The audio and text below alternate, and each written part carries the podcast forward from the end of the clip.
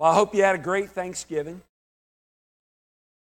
Since it's the Sunday after Thanksgiving, I, I have to ask this question of, of each and every one of you how many of you all are ready for Christmas? You got your shopping done? Got the house decorated, all of that? How many of you all have been ready since November the 1st? I'm always pushing Leslie to get it out earlier because we've got tons of boxes to unload from the attic. So I just like it staying up as long as possible. So uh, because I know I have to put them all back up in the attic. So uh, we I'd shoot for earlier. But uh, in our family, there, there are a number of ways that we, we get ready, get our minds right for Christmas. One is we like to listen to certain Christmas songs in the car. We drive to and from church and visiting family over Thanksgiving and Christmas. And every now and again, we have certain new songs that we add to our, our list, our playlist each and every year. We also have certain things we like to read around Christmas. I always like to get a new uh, Christmas devotional, a good one, to uh, read throughout the, the month of Christmas. We have certain stories that we read in our uh, kids' story Bibles, and of course, we, we read the events surrounding Jesus' birth. And in, in Matthew and in Luke's gospel, over the years in here in the church, we have, uh, we have looked at Matthew's Christmas story. We've looked at Luke's Christmas story. We've looked at the Christmas story from Genesis to Revelation. We looked at the Christmas story from Genesis 3, from John 1, and believe it or not, from Revelation 12. That is a Christmas passage, a good one to, uh, to look at this time of year. But this year, changing it up again, sometimes this is challenging to do the more Christmases I'm with you. But uh, this year, I want to look at a few Psalms that you can add, hopefully, add to your, your, your Christmas reading that will help you get your mind right this Christmas. If you have your Bibles, turn to Psalm 96. For the next several weeks, we're going to be looking at the Psalms of Christmas. And for the next three weeks before our candlelight service, I'm going to be looking at Psalm 96, 97, and 98. These are Psalms that are often selected by certain churches and read during the Advent season. They've been preached by a number of expositors in December for good reason. Hopefully, you will learn more why this morning and as we go on. But before we get into this text of Scripture, let me share with you a few things about studying the Psalms that will hopefully be helpful for you in this study and in your reading of the book of Psalms. The, the book is found in the poetry section of Scripture, as many of you know, our English Bibles are not arranged chronologically, though they, they, they read in that way chronologically for the most part, but, but not, not completely because they're not arranged that way. They're arranged by types of literature. In the Old Testament, you have the law first, then you have the history, then poetry, and then prophecy. And the Psalms, the largest book, in our Bibles is found in the poetry section of Scripture. And within the book of Psalms, while it's poetry, there are various kinds and types of poetry, various kinds and types of Psalms within the book of Psalms. There are, for example, praise Psalms, Psalms of praise. In these Psalms, the attitude is extremely positive and upbeat and optimistic. Everything's great in these Psalms. I'm good with God, He's good with me, life's good in general, so I'm going to worship Him and I'm going to call for others to worship Him. Those are Psalms of praise, a lot of Psalms of praise in the book of Psalms. There are also Psalms of lament. Many of you know these, and you can pick these out when you read them. Whereas praise Psalms are positive and upbeat, these are more negative, gloomy. Yet, they're hopeful. They're hopeful. There are Psalms of thanksgiving. These Psalms are a praise and lament psalm all rolled up into one. These Psalms follow this pattern life was good, then it got bad, then it's good again, and I'm going to worship the Lord for that. There are psalms of confidence. In these psalms, the psalmist is saying, I'm confident in you, God, no matter what. There are also psalms of remembrance. In these psalms, the psalmist is looking back and he's making mention of key historical events in the past where God has been faithful to his people and he is calling for his readers to trust in God's faithfulness for the future. So if you're ever reading a psalm and it's giving you a history lesson, that may well be a psalm of remembrance. There are kingship psalms written about the kings of Israel, but also looking forward to the future king to come, the king of kings, King Jesus. And there are wisdom psalms, a minor category in the book of Psalms, but a major emphasis in Proverbs and Ecclesiastes, other, other songs in the poetry section of Scripture. But wisdom psalms, they teach us how to live a God honoring and blessed life, how to maneuver wisely through this life and live in a way that brings honor and glory to God. Lots of psalms, different kinds and types of psalms. Why so many? Here's the answer to give you and me a guide on how to approach God in every season of life. Wow, right? I would say that's necessary for us. When times are good for you, there's a psalm for that. When times are dark and difficult, there's a psalm for that. When times have been good, then they got bad, now they're good again, psalm for that. When you're struggling to trust in God, there's a psalm for that. When you need reminding of God's hand in your life as motivation for you to live for Him today, there's a psalm for that. When you need wisdom and direction from God, there is a psalm for that. There are Psalms for every season of life. Today in Psalm 96, we are looking at a psalm of praise. Psalm 96 is a psalm of praise. Praise psalms follow a very simple structure, and I'm going to give this to you. This will really help you identify praise psalms because there's a lot in the book of Psalms. Very simple structure.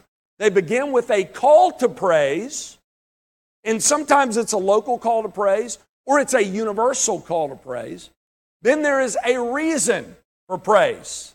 Why are we supposed to be praising the Lord? Here's the reason. And then it ends with a further call to praise. Let me, let me show you where we see this in this psalm. Call to praise, we see in Psalm 96, verse 1. Look at it. Oh, sing to the Lord a new song. Sing to the Lord, all the earth. Do you see that? Call to praise. Who? Everyone, right?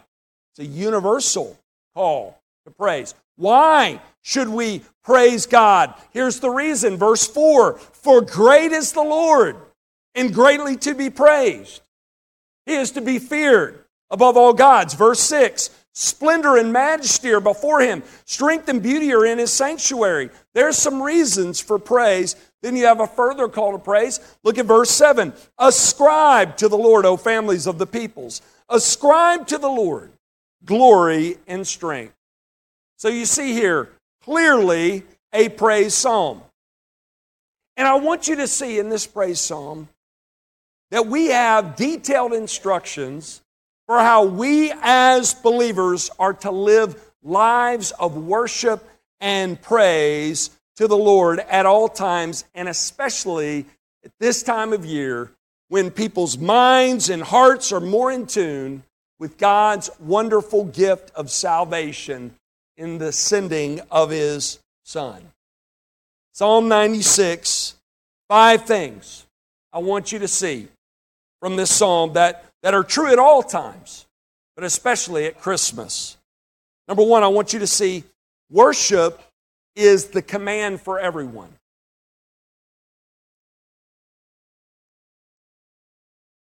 Look at verses 1 and 2. Oh, sing to the Lord a new song. Sing to the Lord all the earth. Sing to the Lord. Bless his name. According to this verse, who does God want to worship him? Everyone. Very good. I like that. Good response. Miles got y'all worked up. I love it. All people everywhere. This is a universal call to worship. This is a call for all people everywhere to worship the Lord. Now, let me ask you very simply, very simple question here. Where is this chapter and book found in the Bible, Old or New Testament? Old. Isn't that interesting? You see, many, when they think of the books in the Old Testament, they think of them as really being only for the nation of Israel. They believe these books really pertain to them. But here we see early on, long before Christ came, God had his heart set on all nations, on all peoples everywhere. We see that truth long before the Psalms, right? First book of the Bible, and all the way through, through Psalms and certainly after. This has always been the way. From the very beginning, God has always had this desire to be known and worshiped where He is not known and worshiped by all peoples everywhere. Folks, that includes people in here and that includes people out there. That includes your neighbors across the street, the stranger on the other side of the world, and this includes you. God wants to be known and worshiped where He is not known and worshiped by all peoples everywhere. And there's something else I really want you to see here in, in these first few verses. I really want you to get. And, and this is something you really need to let sink in and let it be your motivation for going out and making God's gospel message known. Notice here, we're not asked to sing to the Lord, we're commanded to do it. The psalmist doesn't say here, if it's not too much trouble, if you have time, would you mind taking a little time out and singing to the Lord? He doesn't say, if you feel like it, would you mind taking some time out of your day to do it? Nope. In this psalm, he gives six imperatives, six commands. Three times he says, Sing to the Lord. Praise his name, proclaim his salvation, declare his glory. Something we find all throughout the Word of God is that God doesn't request worship, he demands it. Which means if we're not worshiping him, we are in disobedience. Heard someone say once, God's a gentleman. He always asks nicely for us to follow him. God doesn't ask anything, He commands it. If you're not worshiping the Lord, you are not doing what you were created by God to do, what you are commanded by Him to do. You are in direct rebellion against God. And get this the only way, this is another important point for you to get, the only way we're able to worship God is through being forgiven of sin and restored to a right relationship with God through faith alone in Christ alone. Non believers, while worshipers of self in the world, are not worshipers of God. I don't get all this talk about seeker sensitive worship and fashioning our worship services in such a way to appeal to non worshipers to people who don't even worship God. Why design your church and your worship service to appeal to a non believer? Instead, design it for worshipers to worship God with other worshipers and show worshipers of self and the world what they're missing. Right? That'd be like Jonathan changing everything he does at JW's and, to, to appeal to vegetarians. Why on earth would he do that? Right? Doesn't make any sense. To become a worshiper of God, we must be changed from the inside out. We must be forgiven of our sin. We must be restored to God by God's grace alone, through our faith alone, in Christ alone. That's why I love this time of year. It's at Christmas when we as believers are, are, are focused in. We're to be focused in on it at all times, but but, but we're, we're really focused in on the great lengths that God has gone through to save us so that we can worship Him. He commands us to worship Him. We cannot worship Him because we're sinners set against Him. So He sent His Son to become one of us, to live the perfect life for us, to lay his life down as our substitute and perfect sacrifice so that we, through faith alone, in Christ alone, could be forgiven of sin and restored to a right relationship with the living God through Christ so that we could worship him. Christmas should remind us that God has provided for us what He requires of us in Jesus. Christ has come. He has come to make a way for us to be worshipers of God. He has gone to great lengths to redeem us from sin and death and restore us to a right relationship with Him so that we can do what God created us to do, so that we can do what God commanded us to do, which is worship Him. The psalmist says, Sing to the Lord a new song. Now, many commentators agree that with this phrase, the psalmist is calling for God's people to praise God for a new and great and glorious thing that He has done. And a portion of this psalm we learn when we, when we study it comes from 1 Chronicles 16, where God's people are celebrating the defeat of the Philistines and the return of the ark of the covenant to Jerusalem in the reign of David. You remember that, right? The return of the ark in the reign of David signified the presence of God and his favor with his people in a new and unique way. God saved them by warfare. He restored true worship to his people by returning to, to be with them. And since this psalm was written, God has come and he has come to dwell with this people in a newer, more unique, and intimate way through the person of his son, Jesus Christ. That truth should prompt us to sing a new song to him. It should prompt us to worship. What's the application for us today around Christmas? Well, since God has sent his son to save you so that you could be made right with him in order to worship him. You should be obedient to him. Amen? And spend your days in worship of him. While people spend the majority of this season worshiping self and the world, believers, you spend it in worship of the one true and living God who sent his son to save you so that you could worship him. That should be your response. You should also spend it being a witness for Him. Point number two worldwide witness is the mission of every Christian. That's why I love we sang, Go Tell It on the Mountain. Over the hills and everywhere, right? Look at the end of verse 2. Tell of his salvation from day to day. Declare his glory among the nations, his marvelous works among all the people. Skip down to verse 10. Say among the nations, the Lord reigns.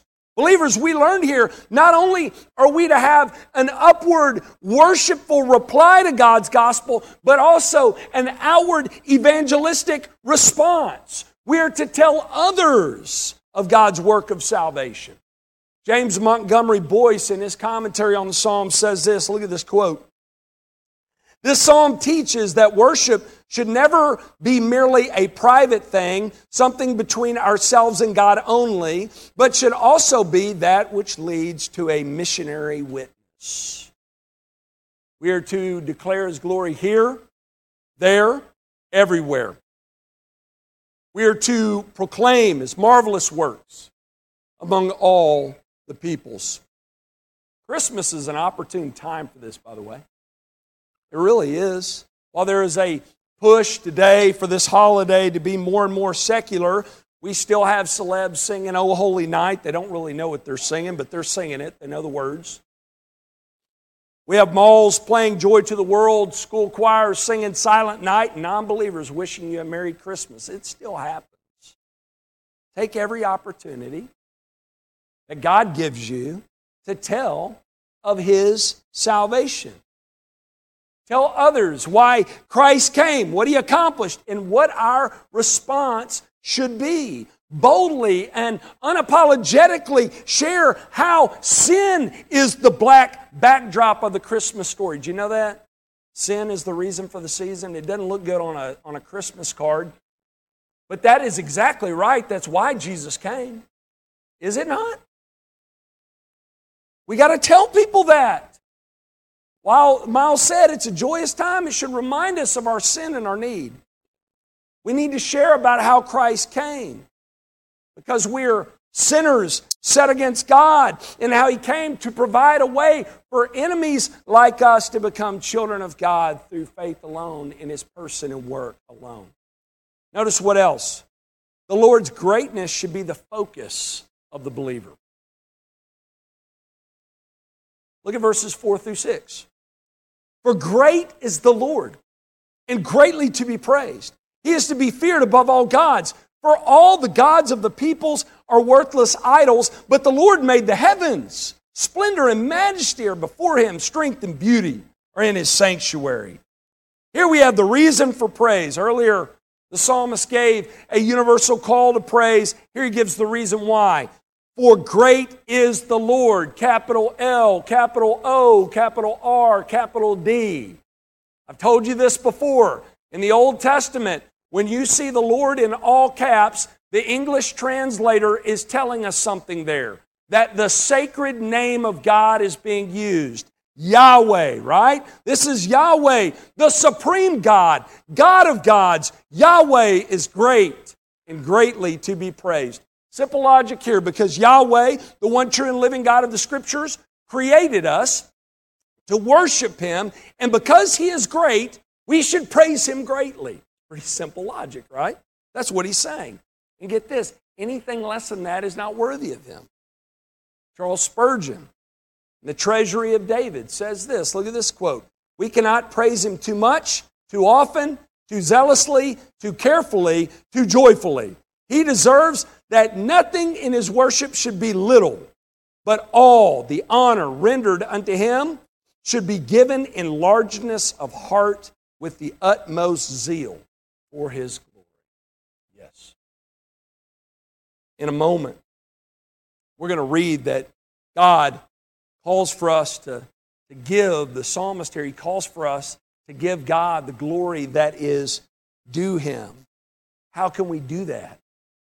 Give him worship that's worthy of him. Well, we can't ultimately this side of glory. That's why I always state in here when I when, when I pray that God is is worthy of all we have to give him corporately and so much more, right? You can't give him more than what he is worthy of. He is worthy of all of it. But get this give him all you have as much as you can. Good application, right? How great is he? He has unmatched greatness. He is supremely great. He is creator. That is the ultimate cosmic trump card right there. Creator. No one else can say that. He is creator of all.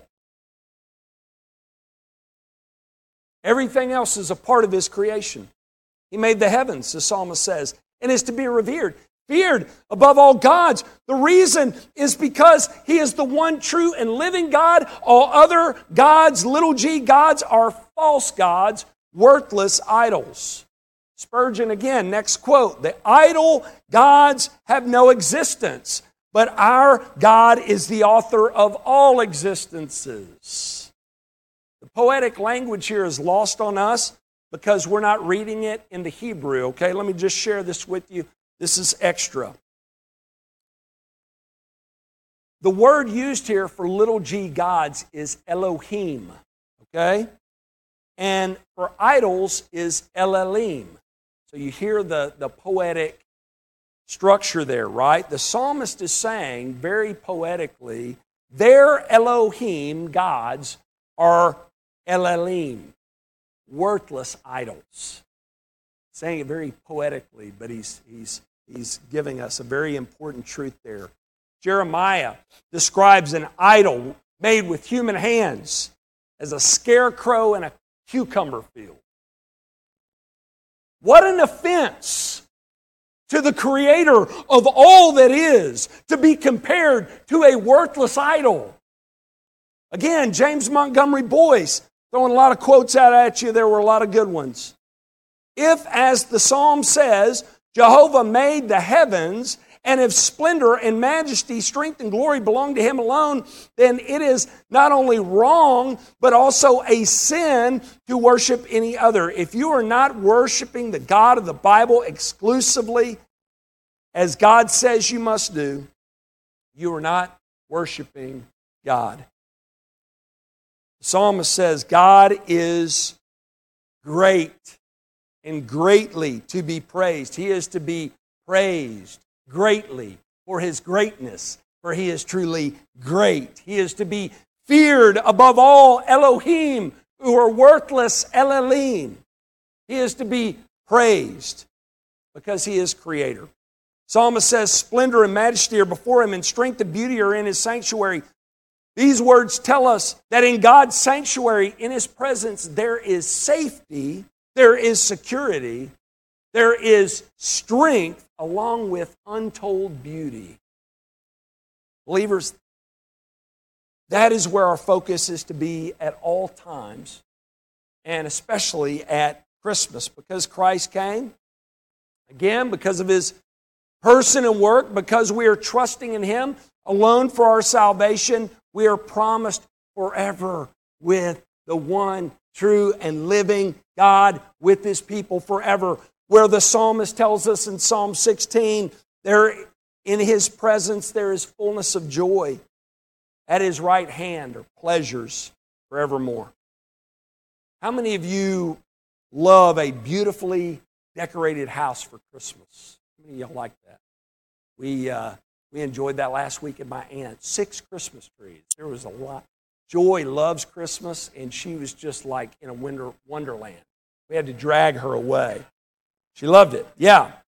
And, and loved being in that beautifully decorated house with friends and family. That's, that's wonderful, isn't it? Last Christmas, we spent Christmas Eve and Christmas Day in a cabin in the Smoky Mountains. And when we arrived, the snow came, and it snowed all night to the next day. The, the chalet where we were staying, it was beautifully decorated. I believe I have a, a picture of it up here. We, uh, that's Christmas morning. We spent just the day in that beautiful cabin in the mountains, surrounded by snow, just, just snuggled up together. It was, it was awesome. We felt secure. There was joy. Being surrounded by God's creation, snow and the mountains. It was just, it was incredible feeling. Imagine that times a million and it doesn't come close to being in God's presence with his people as his children. As we were leaving the mountains the day after Christmas, I was trying to take it in. It was an incredible drive. I was just like, I've got to, I got to get a snapshot of this because I may never see it like this again, this side of glory, right? It was an incredible scene, that, that beauty. But we left it behind, right? Believers, we are promised forever in God's presence with His people. That is where our focus should be this time of year. That should be the source of our, our joy. Should be set on the joy of God's presence. The joy that we experience with family and friends this holiday season in a beautifully decorated home. It's, it's wonderful. It's a gift from God, but it doesn't compare to a day in His courts. Not a day. Next point. Worthy recognition of glory is the proper response to the Lord. After giving the call to praise and the reason for praise, the psalmist gives words of instruction on how to worship. As we set our sights on God's majesty and His beauty, His splendor and glory, we should give glory to the Lord. We should praise Him for who He is. That is what worship is. Here's a very simple definition of worship. Write this down Worship is focusing on and responding to God. That's what worship is. Focusing on and responding to God. It's really simple. When you read His Word, you learn of His greatness, you respond by praising Him, giving Him the praise that is due Him and, and the, the credit he is due, the amount of credit he is due. That's what, that's what worship is. When you witness something beautiful in creation, you praise God for it. You give him the credit that is due and the credit that is due, the amount that is due, right? That's what worship is. When is the last time you praise God for God?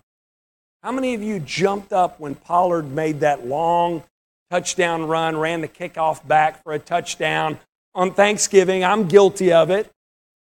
We're yelling, we're screaming, we're giving credit where credit is due. Look at that great play. We do it naturally there, right? When's the last time you praised God for God? You looked at His beautiful creation, you read His Word, you, you, you observed His work in your life, and you praised Him for it and gave Him credit that is due for that. That's what worship is. That is to be our response to God. The psalmist, look at what he says here, verses 7 through 9. Ascribe to the Lord O families of the peoples. Ascribe to the Lord glory and strength. Ascribe to the Lord the glory due his name. Bring an offering and come into his courts. Worship the Lord in the splendor of holiness. Tremble before him, all the earth. It's important to note here that the psalmist is not calling for the worshiper to give God something he does not deserve or that he does not have. Sometimes you'll do that with the children you love, right? You'll be like, oh, that picture you drew of me is so wonderful. Look at this, you know. You'll post it on the wall. You, sorry, kiddos. But you know why you're doing that, right, parents, grandparents? That's not what the psalmist is calling for here. He's calling for the worshiper to give God nothing less or nothing more than the praise that is due him, right? Ascribe to the Lord the glory due his name. The psalmist has been saying that the Lord is glorious and strong, marvelous and majestic. He has been directing the worshippers' focus to the glory of the Lord. Now he's calling him to give the glory that is due him. We said a moment ago that this is, is, is not possible this side of glory because he's worthy of all of it, right? But we're to be striving to worship him in a manner worthy of him. This is the time of year when we're focused on things that we want, right? and things that we want to give to others, giving gifts here. Notice the psalmist here calls for us to give something to God. Focus on doing this this year as you're thinking about gifts you're getting to giving to others and gifts you're going out to buy. The psalmist here he calls for us to bring an offering and come into his courts. We give gifts this time of year that are undeserved, many of them, given in love. The psalmist here calls for you, the believer, to bring God what is due God an offering of praise. Come into his courts, enter into his presence with minds fixed on God's greatness and with worship on your lips. Are your minds fixed on God today? And do the words of your mouth flow from those thoughts? We are called to worship the Lord in the, in the splendor of holiness, which can be translated the splendid presence of the All Holy One. Worship the Lord in the splendid presence of the All Holy One. According to the psalmist, the truth of who God is should cause you to respond in this way. It should cause you to tremble your mind fixed on the glory of God to such an extent that you tremble before Him. Such a consumer mentality in the church today, an attitude that says, I'll, I'll go to this church or that church if it checks all my preferential boxes, right? They have something for my children, activities for my teens, they adopt my programs. The psalmist here tells us that we're to enter into God's presence to give rather than to get. You see that? Did you come today to give to God? You should enter into this place with mindset on giving God your all, an offering of praise, right? Thanksgiving, worship. Notice what the psalmist says here. When we enter into God's presence, we're to give rather than to get. Ascribe, ascribe, ascribe, bring, worship, Tremble. Last point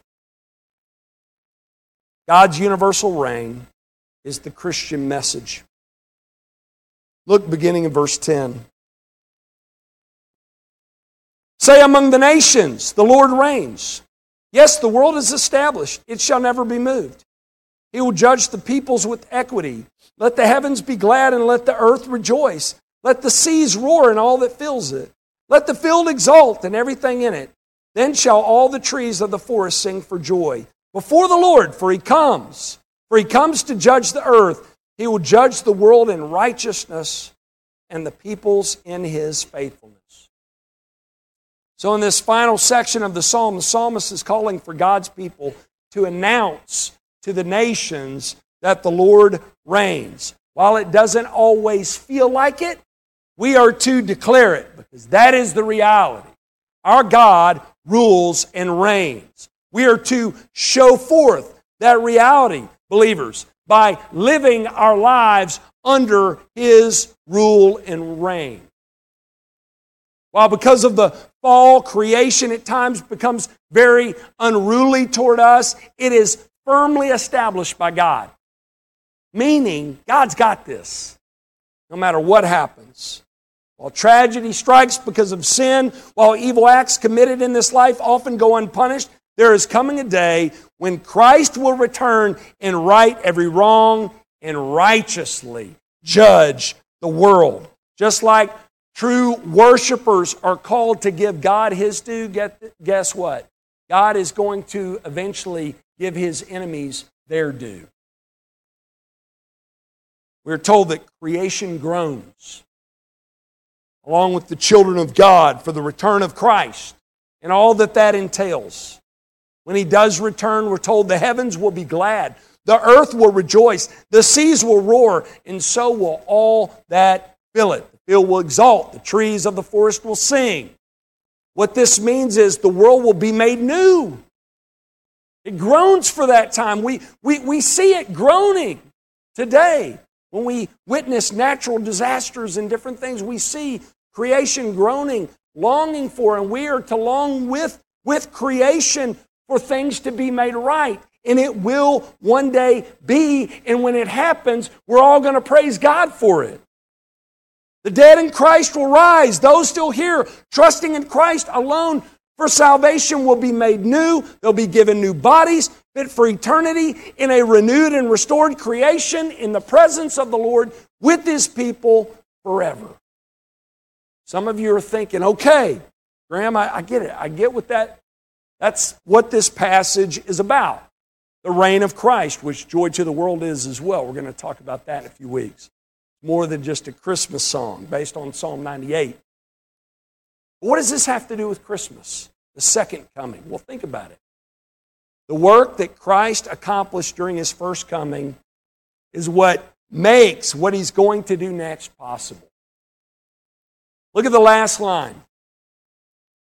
He will judge the world in righteousness and the people in his faithfulness. Who are righteous? Paul says in Romans 3 there are none righteous, no, not one. All of sin falls short of the glory of God. Romans 3:23. If God judged us by his righteousness, who would be left standing? We're told in Psalm 130 if you, O Lord, should mark iniquities, O Lord, who could stand? But with you there is forgiveness, that you may be feared. God requires perfection, and that's bad news because ain't none of us perfect. Praise be to God. Again, He gives us, He provides for us what He requires of us in Jesus. Christmas reminds us that God has provided condemned sinners with a perfect Savior, a way to be forgiven, a way to be declared not guilty but righteous through faith in Christ. He made a way for God's enemies to become His children through the person and work of His Son. While God is righteous and man is sinful, praise be to God, He sent Jesus to be our Savior. Christ has come. He has accomplished this glorious work of salvation, and a response to Him is necessary. Christ came, lived, died, rose again in order to save us, He returned to the right hand of the Father on high and will return again to judge and condemn and to restore and redeem. We are told as sure as he came the first time, he's coming again. Christmas should remind you he's already come once, which means he's returning. Christmas should remind you that Christ is returning someday soon to finish the work he started over 2,000 years ago in Bethlehem, to, to complete the work he accomplished at, at Calvary. So we must be ready. Are you ready for his return? Have you forsaken your sin? Are you trusting in God's Son alone for your salvation today? If not, this is your invitation. I invite you to turn from your sin, bow before King Jesus, give your life open over to Him, surrender to Him as Lord today, and be saved.